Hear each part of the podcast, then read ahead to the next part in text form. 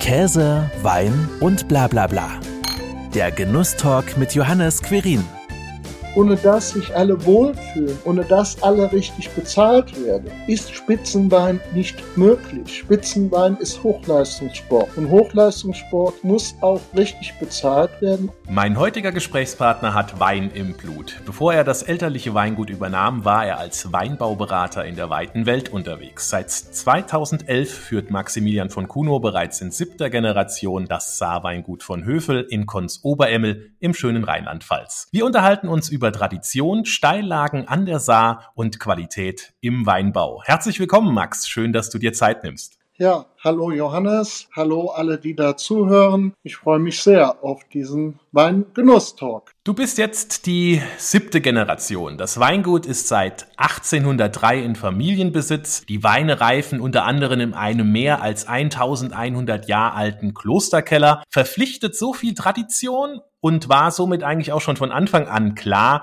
dass du in die Fußstapfen deiner Vorfahren trittst und Winzer wirst? Ich wollte immer schon Winzer werden. Ich habe immer gesagt, wenn das mit dem Winzer nicht funktioniert, dann will ich Koch werden. Ich war immer schon fasziniert von allem, was gut schmeckt. Das heißt jetzt nicht, dass ich schon als kleines Kind Wein getrunken habe, aber riechen durfte ich schon das ein oder andere Mal dran. Aber es hat mich vor allem fasziniert, dass aus einem natürlichen Produkt, aus einer Traube, dass man da was Wunderbares draus machen kann. Und mein Traum war immer, den elterlichen Betrieb irgendwann zu übernehmen. Ja, du hast ja auch ganz klassisch eine Ausbildung als Winzer gemacht, dann Weinbautechniker entsprechend auch noch durchlaufen, die Ausbildung dazu und dann auch noch in Geisenheim. Also ganz, ganz klassisch eigentlich, wenn man jetzt mal so eine Winzerkarriere anschaut, in Geisenheim internationale Weinwirtschaft studiert. Warum hast du danach nicht direkt das Weingut übernommen? Du hast ja gerade gesagt, das war schon so dein Traum, auch in diese Fußstapfen zu treten und warst dann erstmal in der weiten Welt als Weinbauberater unterwegs.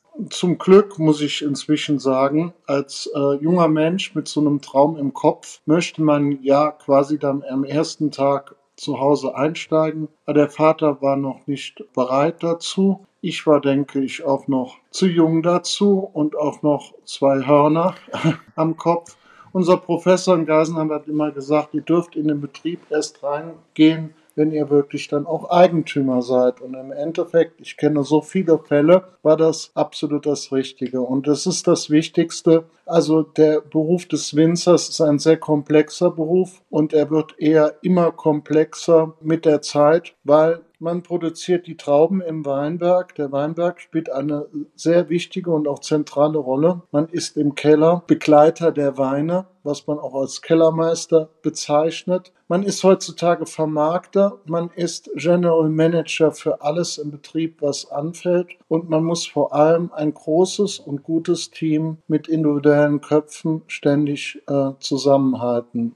Und das kann man nicht vom ersten Moment an. Da muss man in anderen Bereichen einfach Erfahrung sammeln. Ich habe ja auch viele Praktikas gemacht. Die Zeit als Weinbauberater war für mich eine sehr wichtige und prägende Zeit. Weil als Weinbauberater, wenn man für 34 unterschiedliche Betriebe tätig ist, fällt jeden Tag ein Problem an und man lernt Problemlöser zu werden. Und das sind ja immer wieder gleiche Probleme, die auftreten. Und man weiß dann auch sehr gut, wie man Probleme im eigenen Betrieb lösen kann. Und vor allem, man hat immer Lösungsansätze parat und Erfahrung zu sammeln in jedem Beruf und speziell in einem so vielseitigen Beruf wie in dem Beruf des Winzers ist das A und O, um erfolgreich ein solches Traditionsunternehmen führen zu können. Ja, die eigenen Erfahrungen einfach auch mitzubringen, sicherlich dann auch Stück für Stück den eigenen Stil zu entwickeln,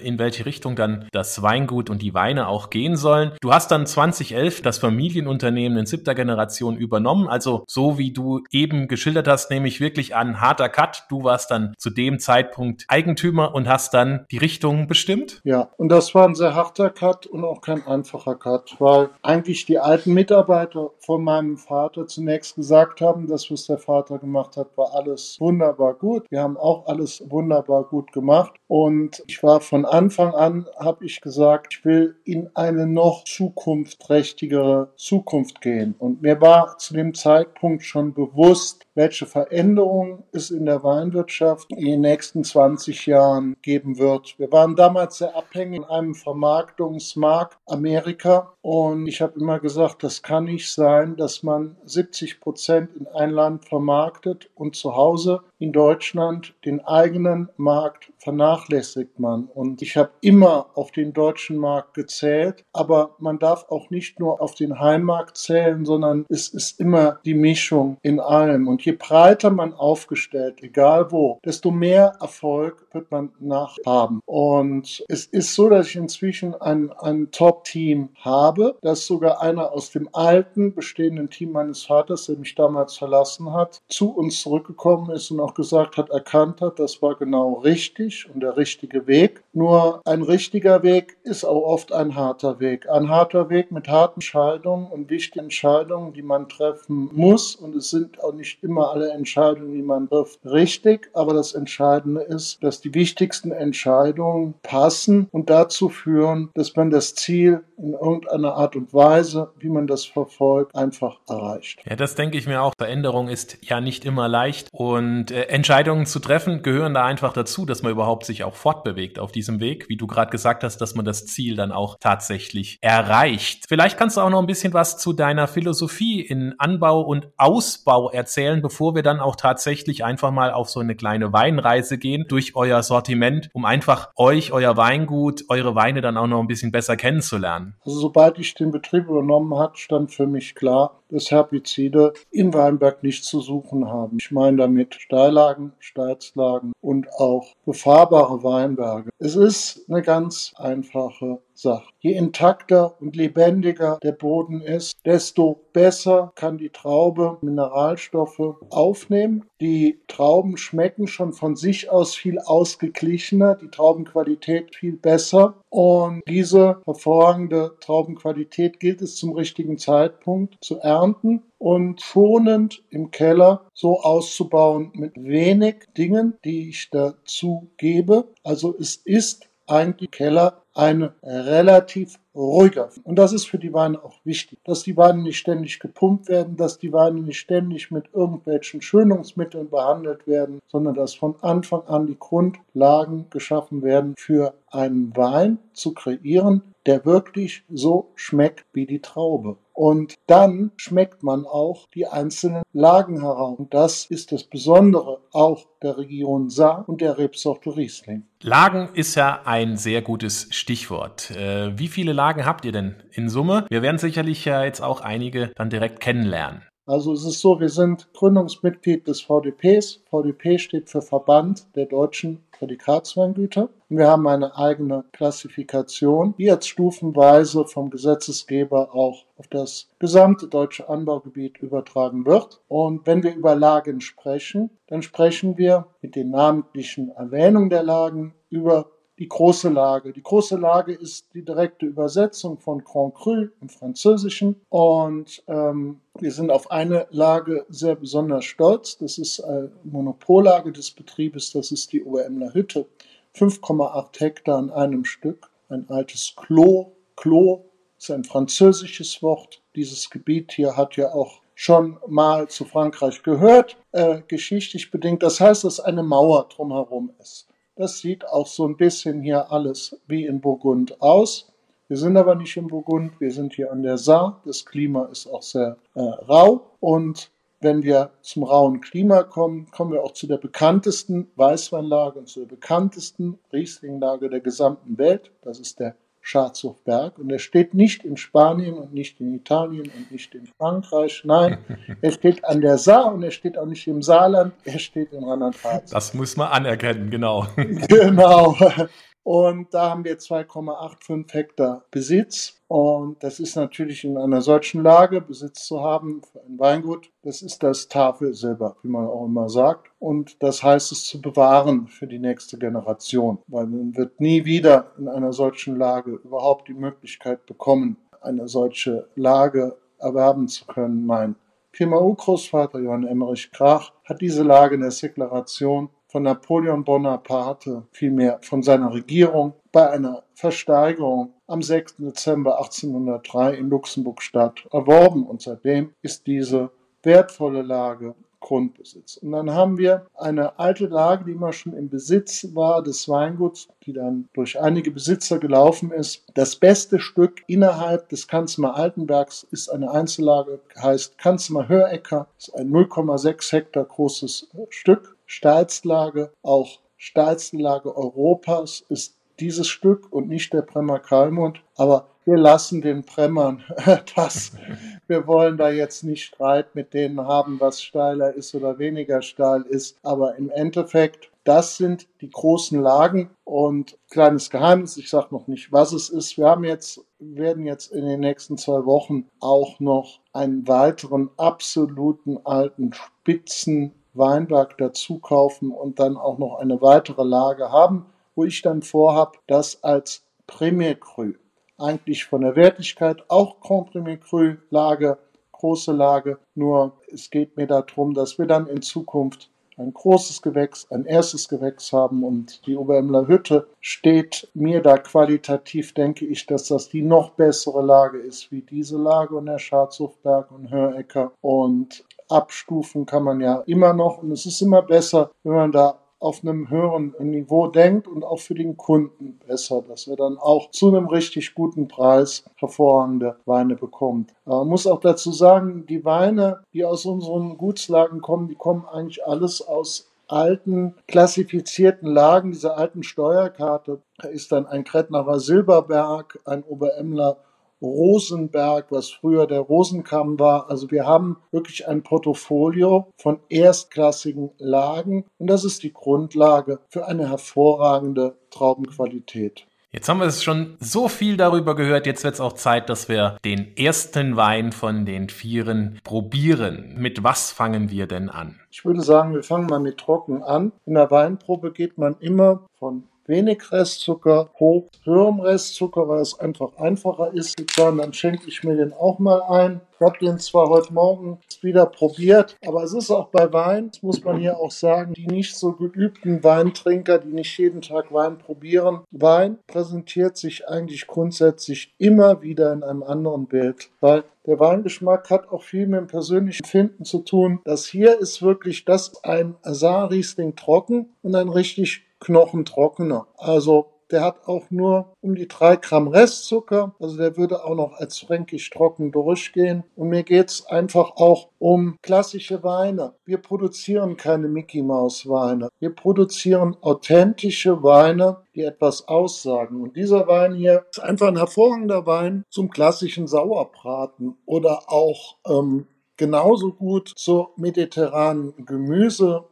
Pfanne. Man muss auch dazu sagen, steht zwar noch nicht auf allen Etiketten drauf, für uns auch eine Selbstverständlichkeit. Alle Weine vegan. Warum? Weil wir im Keller natürlich keine Schönungsmittel benutzen und Schweinegelatine hat für mich in einem Wein nichts zu suchen. Und es geht einfach darum, wenn man jetzt den ersten Wein hier anspricht, ich weiß nicht, Johannes, was du da alles schmeckst. Also, ja, also man hat auf jeden Fall zuerst mal in der Nase schon was Kräuteriges.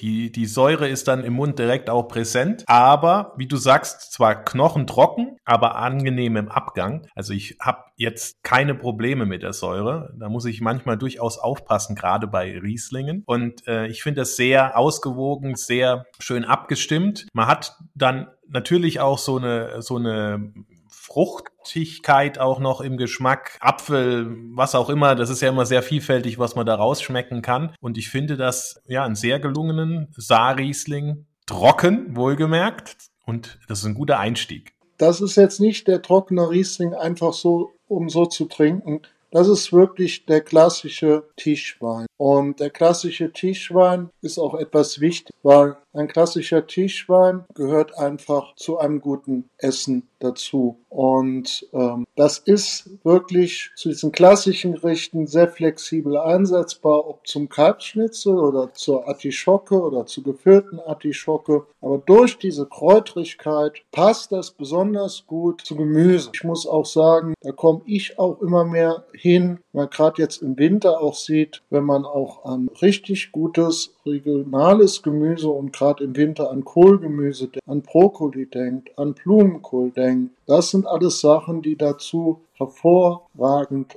passt. Wir reden alle immer sehr exotisch über alles internationale Essen, aber uns ist, denke ich, allen auch durch die Pandemie bewusst geworden, was für einen tollen Korb an Obst und Früchten wir in Deutschland haben, noch regional haben. Den kann man mit regionalen Weinen enorm gut kombinieren und dann auch sehr, sehr gut natürlich zu regionalen Fisch und Fleisch. Ja, mehr braucht man eigentlich nicht, um zu überleben. Das stimmt, ja. Und du hast ja auch gesagt, es ist einfach auch ein Genussmittel und es gehört einfach auch zu einem guten Essen dazu. Da stimme ich dir völlig zu, das ist jetzt nicht ein Balkonwein, den ich einfach mal so mittrinke, sondern entsprechend zu einem passenden Gericht dann auch am Tisch einfach kredenze. Wir sind ja hier komplett im Riesling-Bereich. Ihr seid ja ein Riesling-Weingut, so bezeichnet ihr euch ja selbst. Der zweite wäre ein Saar-Riesling, aber der ist dann entsprechend schon... Steht hinten Feinherb, genau. Der Begriff Feinherb ist auch bei uns hier auf dem Grundstück mehr oder weniger entstanden. Das Problem mit dem Begriff Feinherb ist, wir schreiben auch vorne, steht ganz klar Saar-Riesling drauf. Es gibt manchmal, wenn man feinherbe Weine bestellt, dass sie dann zu süß sind, weil da gibt es keine gesetzliche Angabe. Also unsere Nachbarin Annegret Regartner vom Weingedreisgraf von Kesselstadt, die haben das gerichtlich durchgerungen, dass man diesen Begriff Feinherb benutzen darf. Und Feinherb bedeutet für uns ein geschmacklich hervorragender,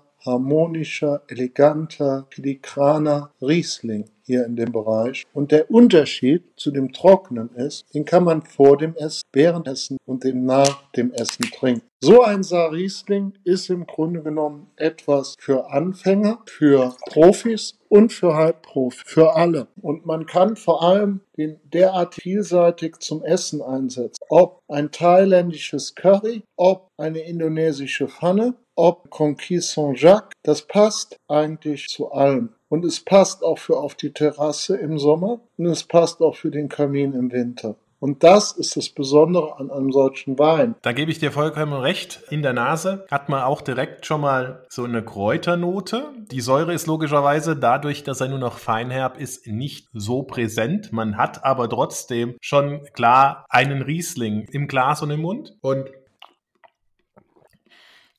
er ist deutlich auch länger im Abgang als jetzt der trockene Riesling. Ja, und der große Vorteil auch für so einen Wein ist ja auch derjenige, man trinkt ja auch Wein mal gerne mittags. Nur mittags Wein zu trinken, kann ganz schön in die Hose gehen.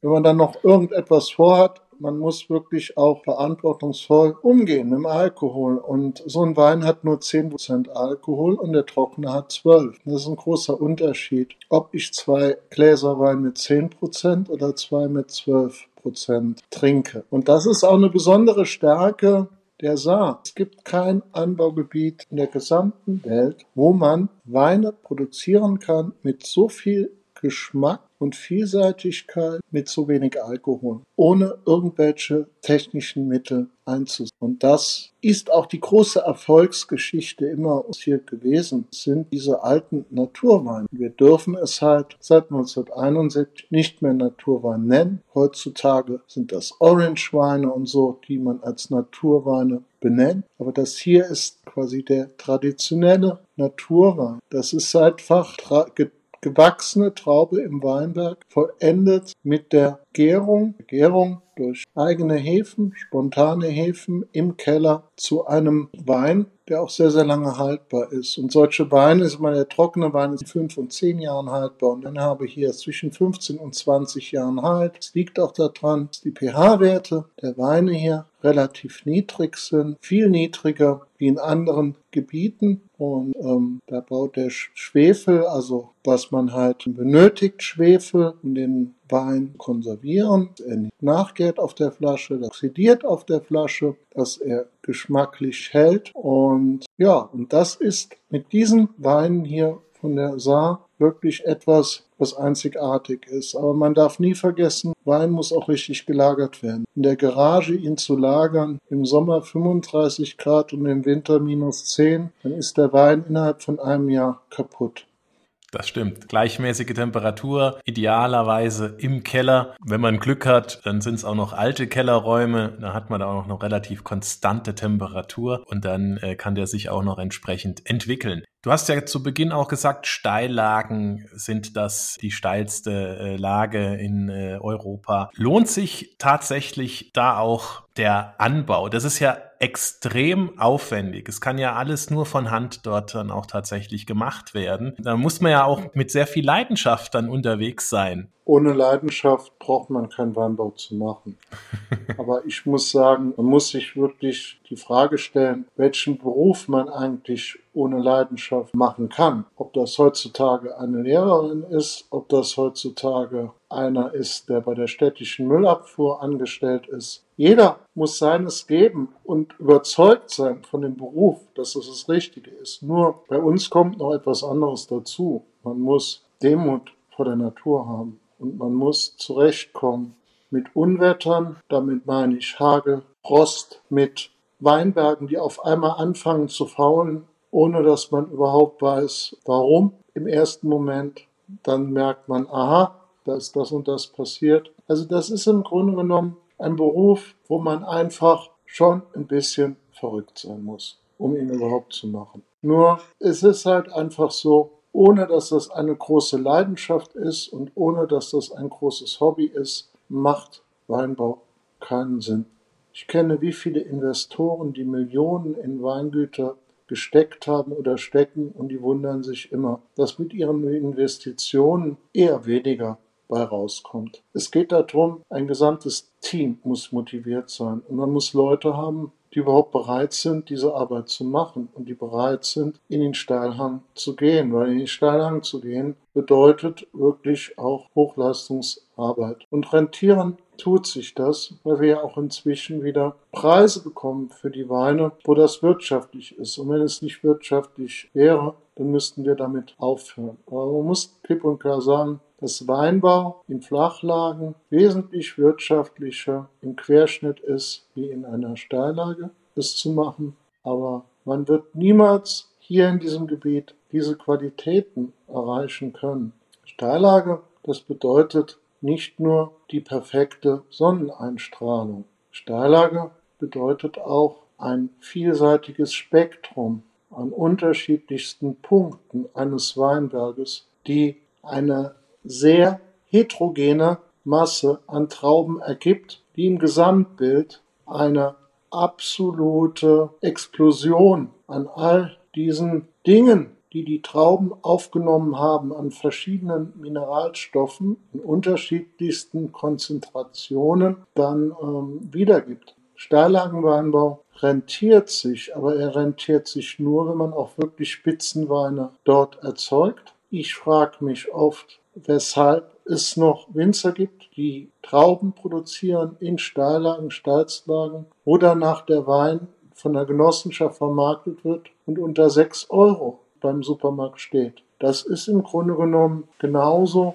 eine Ausbeute wie eine Banane oder ein Kaffee, den man zum Dumpingpreis beim Discounter bekommt. Und sowas kann nicht gut gehen. Und man muss einfach auch sehen, dass es viele Winzer gibt in Deutschland und viele Landwirte gibt in Deutschland, die weit unter Mindestlohn arbeiten. Und da spreche ich von 2-3 € die Stunde. Und das kann unsere Gesellschaft so nicht weitermachen. Und ich muss wirklich sagen, auch wenn es nicht meine Partei ist, wir haben Gott sei Dank jetzt endlich mal einen Landwirtschaftsminister, der das begreift. Weil die Vorgängerin, die hat nur die Großindustrie unterstützt. Und Großindustrie macht immer die Kleinen im Endeffekt kaputt. Großindustrie ist auch nicht an Steillagen interessiert. Steillagen, das ist etwas für mittelständige, kleine Betriebe und die damit auch gesamte Kulturlandschaften und Ökosysteme erhalten. Also Qualität spielt da sicherlich ganz vorne mit und ist ein wichtiger Punkt, um einfach dann auch tatsächlich solche Weine, Spitzenweine, wie du gesagt hast, ja auch zu produzieren. Historisch gesehen ist der Saarwein oder der Saarriesling ja im Speziellen auch wieder sehr stark im Aufschwung. Er war ja schon vor ein paar Jahrhunderten eben genau dort an der Spitze. Dazwischen ging es eher bergab und jetzt ist er ja auch wieder im Aufschwung. Und wir kommen ja jetzt auch zu so einer historischen Lage. Du hast es ja eben auch schon schon erwähnt, Scharzhofberger Riesling Kabinett, den wir jetzt probieren, ist ja einer der Lagen, die das Weingut dann auch ganz besonders ausmachen. Ja, das ist ein rotliegender Schiefer. Das sind hohe Eisenanteile und es ist vor allem auch, es sind sehr viele Wasseradern, die durch diesen Weinberg ziehen. Es ist eine ständige, gleichmäßige Mineralisation.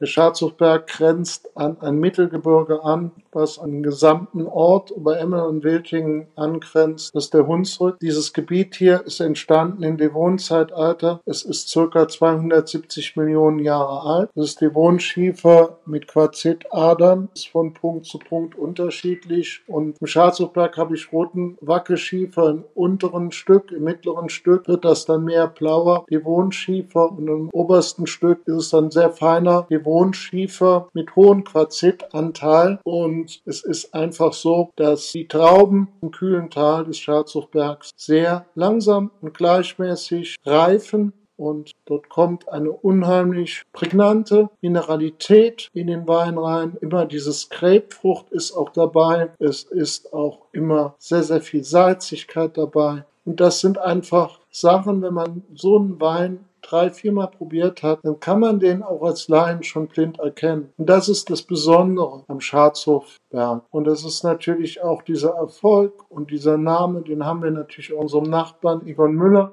vom Weingut Scharzhof zu verdanken. Und der dort halt ein Renommee aufgebaut hat, das weltweit zur Anerkennung gefunden hat. Und wir pflegen auch ein sehr enges und freundschaftliches Verhältnis zu diesem Betrieb. Und auch zu den anderen Betrieben, die hier ringsherum Nachbarn sind. Es ist ein starker Zusammenhalt hier in der Saar. Es ist auch ein familiärer Zusammenhalt. Und wenn man mal unterschiedlicher Meinung ist, dann kracht es auch mal, so wie in der Familie. Aber wir haben ja den guten Wein, um das dann wieder zu klären. Bei einem Riesling-Kabinett zusammenzusitzen und dann eben genau das nochmal zu klären. Riesling-Kabinett vielleicht auch nochmal für alle. Ab wann darf das denn tatsächlich dann auch draufstehen? Also der Riesling-Kabinett ist ja eine Prädikatsstufe. Und der Gesetzesgeber hat da ein Mostgewicht formuliert.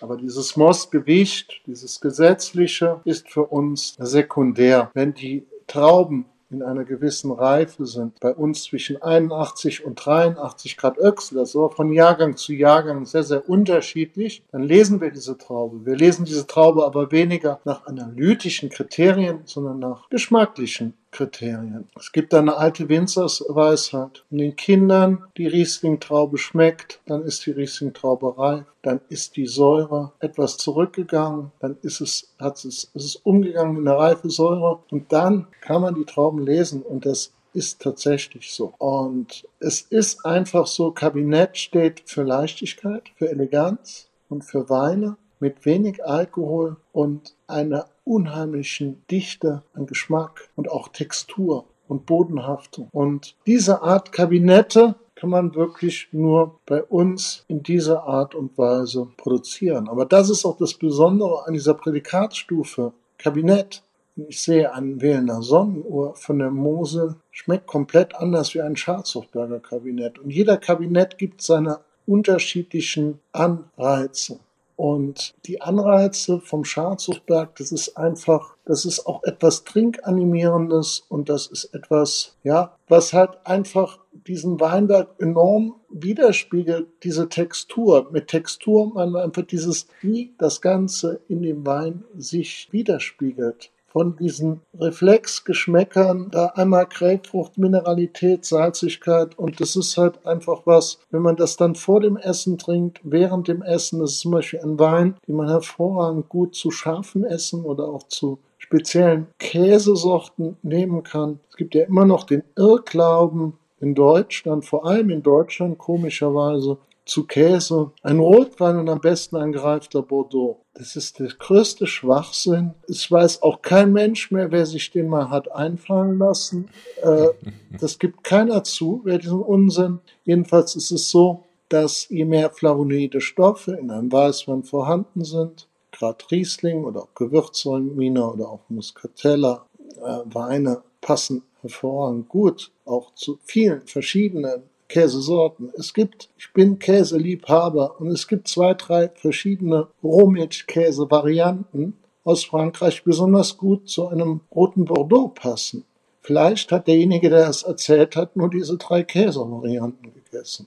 Anders kann ich es mir nicht erklären. Und Gott sei Dank ist die Aufklärung, ja, wird ja immer besser. Und dieser Genusstalk hier heißt ja auch, der Name Käse fällt da ja auch. Also ich rechne mal damit, dass du auch gerne Käse isst und auch weißt, diese Vielseitigkeit von Käse und diese vielseitigen Geschmäcker. Und das passt halt zu den vielseitigen Geschmäckern des Rieslings. Und das ist auch das Geheimnis. Das stimmt völlig. Und mittlerweile ist es ja auch so weit verbreitet, dass man durchaus auch mal zu einem Bier, zu einem Käse greifen kann oder aber auch einen Rotwein zu Fisch trinken kann, wenn es einfach dann auch passt. Weil da war ja auch entsprechend immer weißer Wein zu weißem Fleisch oder zu Fisch und Rotwein nur zu rotem Fleisch. Und da ist es auch ganz wichtig, dass man einfach mal ja seinen Horizont auch erweitert und Dinge auch mal ausprobiert und zu neuen Lagen, neuen Weinen da auch greift, die man vielleicht bisher noch gar nicht so präsent auf seinem eigenen Radar und Horizont dann auch hatte. Auf welchen deiner Weine oder eurer Weine bist du denn ganz besonders stolz? Ja,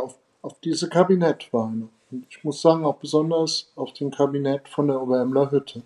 Und der kommt jetzt ins Glas. Die Monopollage. Wenn das da so draufsteht, ist das sicherlich ja auch eine besondere Bezeichnung, weil aufs Etikett kommt ja immer nur das, was A wichtig ist, B auch erlaubt ist. Ja, es muss zu 100% einem wirklich gehören, sonst wäre es keine Monopollage. Was Monopol ist, weiß, denke ich, jeder. Schon als Kind schon gelernt durch Monopoly. Und Monopollage heißt, man ist der Eigentümer, der einzigste Eigentümer dieser Lage. Und wir haben das lange Jahre nicht draufgeschrieben. Warum schreiben wir es drauf? Ja, um auch klar zu machen, weil dann gibt es halt Konsumenten, die sagen, ja, aber ich habe Oberemmeler Hütte noch nie gehört oder deshalb ist das so. Ein Egon Müller hat dort keinen Besitz, ein Weingedreisgraf von Kesselstadt hat dort keinen Besitz, bischöfliche Weingüter haben dort keinen Besitz. Es ist halt, weil nur wir dort Besitz haben und Kanzler Hörecker ist auch eine Monopollage von uns, weil nur wir dort diesen Weinberg bewirtschaften. Du hast eben ja auch schon gesagt, ne, im Vergleich jetzt zu einem anderen Kabinett komplett unterschiedlich. Von der Nase her, vom Geschmack her, präsentiert sich komplett anders als dann auch der Scharzhofberger. Genau, das Verrückte ist, dass diese Weinberge, die Weinbergslagen sind nur 250 Meter Luftlinie voneinander entfernt. Glaubt man kaum. Und das ist ja das Geniale. Weltweit wird so viel über Terroir-Weine gesprochen. Ich muss sagen, meistens Schwachsinn. Alles wird als Terroir-Wein bezeichnet heutzutage. Das ist die Sau, durch die ganzen Dörfer getrieben wird. Aber das hier sind wahre Terroir-Weine, weil sie den Herkunft der Lage widerspiegeln. Aber nicht nur die Herkunft der Lage, sondern auch die Handschrift der Region, die Handschrift des Klimas der Region und die Handschrift des Winzers. Und die Handschrift des Winzers, das ist immer eine spannende und auch weinphilosophische Frage, verschwindet mit Jahren der Reife immer mehr und der Mantel öffnet sich und es öffnet sich der Mantel dieser Lage. Und Kabinett ist deshalb so spannend, weil sich dort der Mantel schon viel früher öffnet wie bei anderen Weinen. Und schon viel früher die Lage erkennbar ist. Diese beiden Weine sind aus dem Jahrgang 2020 und jetzt schon nach etwa einem Jahr Reife ist der Lagenunterschied derartig präsent. Also beim La Hütte ist ein sehr feiner Schiefer, wenig Bodenauflage. Das sind mehr die exotischen Fruchtaromen, Passionsfrucht, viele Kräuter, mehr Kräuter, nicht so eine starke Mineralität und Salzigkeit. Ist etwas feingliedriger. Ja, und das ist die elegante Tänzerin im Vergleich zu dem Scharzhofberg, der geradlinige, elegante Sportler auf gut Deutsch. Und das ist ja das Faszinierende, dass man als Winzer mit der Natur gemeinsam etwas kreieren kann, was die gesamte Landschaft, die Herkunft und auch eine Betriebsphilosophie, die sich über 200 Jahren hin aufgebaut hat, widerspiegelt. Und das kann man eigentlich in nur sehr wenigen Berufen so machen wie im Weinbau. Das stimmt. wenn man dann auch diese Philosophie aufgreift, zeitgemäß dann übersetzt und eben dann auch, du hast es ja ganz zu Beginn gesagt, zukunftsfähig dann auch aufstellt. Vegan steht noch nicht auf dem Etikett, aber es steht drauf Fair and Green, ein Standard für nachhaltigen Weinbau. Was greift da überhaupt alles? Was wird da alles dazu gerechnet? Biologischen Weinbau kennt jeder von uns und Fair and Green ist der nachhaltige Weinbau. Es ist ganz einfach so, es gibt für den biologischen Weinbau Kriterien im Weinberg, inzwischen auch im Keller.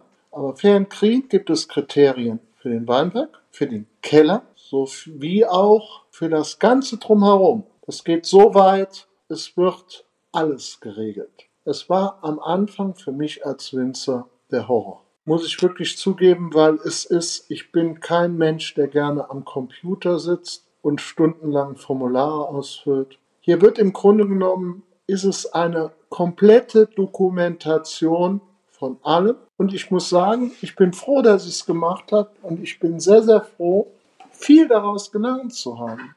Gelernt zu haben, Ressourcen zu sparen, darunter Wasser, Strom, das Recycling zu verbessern im Betrieb, die Transportketten zum Kunden zu optimieren, zu CO2-Neutralität. Und es wird jetzt auch dazu führen, dass wir einer der ersten Betriebe in Deutschland sind, die CO2-positiv sogar sind. Weil wir haben bei der Düngung, arbeiten mit einem Dünger, das heißt Sobag, das ist ein spezieller Aktivator, der aus Grünkompost hergestellt wird und der ein eigenes Nährhumusaufbausystem durch 36.000 verschiedene Pilze, Hefe und Bakterien im Boden ermöglicht. Und damit speichern wir pro Jahr im Durchschnitt 20 Tonnen CO2 in unseren Weinbergen ein. Das heißt, dieses CO2 positiv, also ich finde, dieser Handel mit Zertifikaten,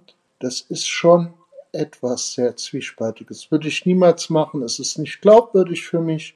Und es hat auch keine Zukunft in meinem Sinne. Zukunft hat es, wenn wir alle Verantwortung übernehmen.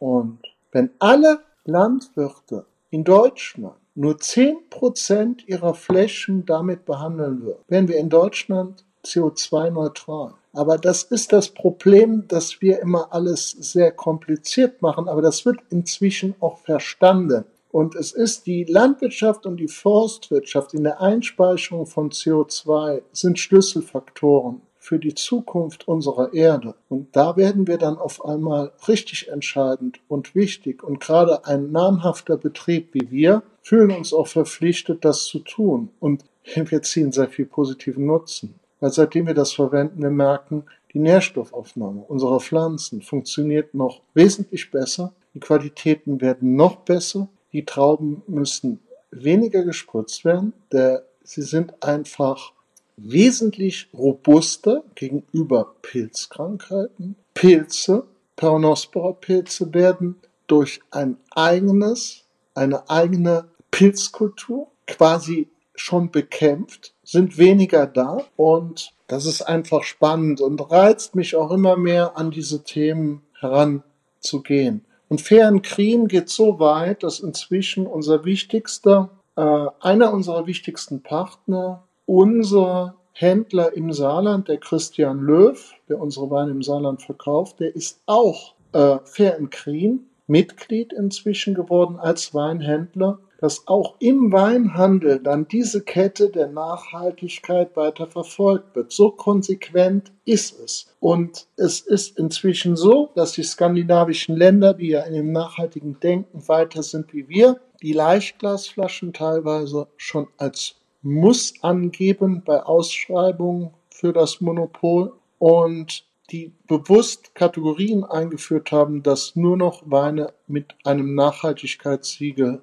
überhaupt verkauft werden dürfen. Und Fair and Green ist in meinen Augen das Konsequenteste. Es gibt da auch andere Systeme, wo man einen Bogen ausfüllt, relativ unkompliziert und eben nicht die Spritterfassung von jeder einzelnen Maschine. Und ja, wir bezahlen auch über Mindestlohn hinaus. Es gibt auch ganz andere Kriterien, wie die Leute untergebracht werden müssen. Das ist aber, das ist eine Selbstverständlichkeit. Ohne dass sich alle wohlfühlen, ohne dass alle richtig bezahlt werden, ist Spitzenwein nicht möglich. Spitzenwein ist Hochleistungssport. Und Hochleistungssport muss auch richtig bezahlt werden, um langfristig Teammitglieder halten zu können. Und nur so hat man auch nachhaltig ein Konzept. Also es ist im Grunde genommen, weiß das jeder. Nur die Problematik ist, eine konsequente Umsetzung ist eine sehr schwierige Sache, die man erstmal lernen muss. Und sich jedes Jahr zu verbessern, ist auch Zielsetzung dieser ganzen Sache.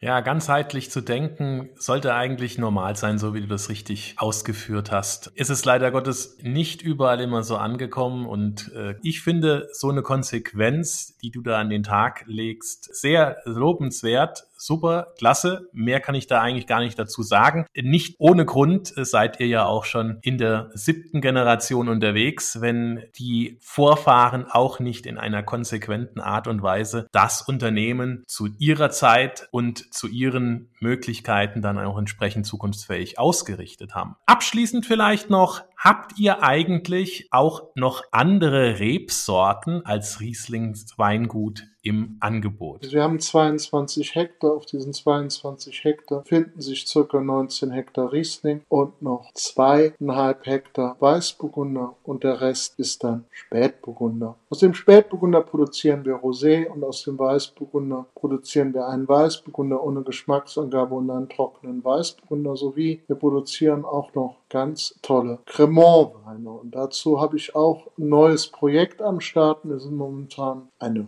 Höhle uns zurecht am Machen, wo wir dann den Crémant-Wein idealst einlagern können. Crémant ist etwas, was ich auch als Weinbauberater so aufgesaugt habe. Etwas Hervorragendes und da braucht man einfach auch die Burgundersorten im Zusammenspiel mit Riesling und ist ein sehr, sehr spannendes Thema. Diese Region hier war immer schon auch bekannt für ihren Sekt und aber das, was wir machen, hat eigentlich nichts mit dem herkömmlichen Sekt, mit diesen großen CO2-Bubbeln zu tun, sondern es ist eher etwas langes Hefelager, mindestens 5 Jahre. Den Crémant, den wir momentan im Verkauf hatten, sind bei uns immer leider nur so 14 Tage oder so, dann sind die 2000 Flaschen vergriffen und anscheinend ist er viel zu günstig und ist auch keine Nachahmung vom Champagner. Ist schon klassische Züge, sind erkennbar hier von der Region. Das ist eine andere Fruchtigkeit, sie sind nicht so brotig wie ein Champagner, aber sie haben diese feine Perlung und das Herstellungsverfahren ist sehr parallel. Und es ist auch eine sehr niedrige Schwefelgabe, das ist immer das Problem. Also ich trinke nicht gerne einen Sekt mit zu viel Schwefel. Ich bin schwefelempfindlich, das geht dann gleich in den Kopf. Aber das ist auch, all unsere Weine sind sehr behutsam mit Schwefel gesättigt. Man muss dazu sagen, dass durch dieses hohe Redoxpotenzial, was wir erreichen mit dieser Arbeit, die ich geschildert habe im Weinberg,